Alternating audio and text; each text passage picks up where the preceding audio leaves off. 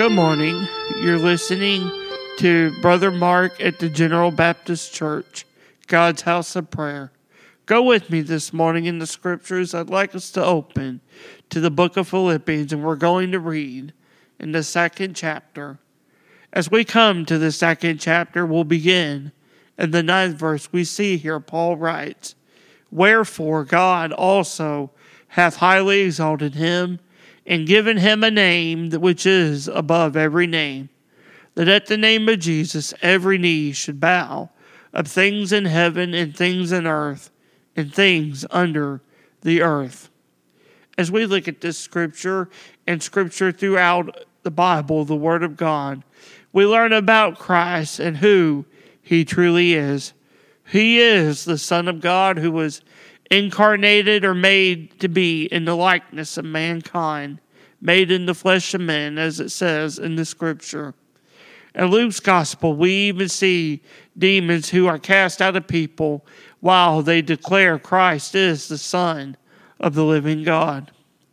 In his life and ministry, in his death and resurrection, and in his sacrifice he has made, God the Father has given Christ a name that is above every name, a name that represents power and authority, and God has given, God the Father, rather, has given Christ a place, power, and authority over everything, heaven and earth.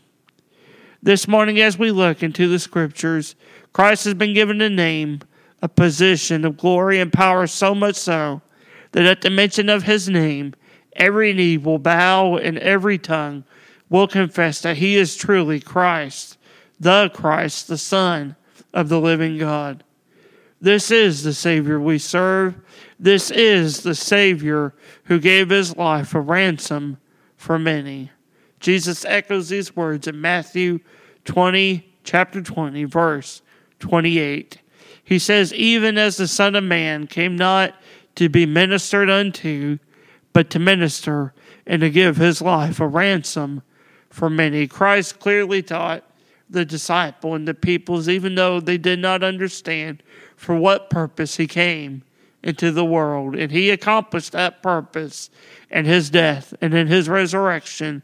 He has a name, a power that is above every name. And at the mention of his name, every knee will bow and every tongue shall confess. I encourage you in each day that the Lord blesses us to seek Christ the Lord who is full of glory and power.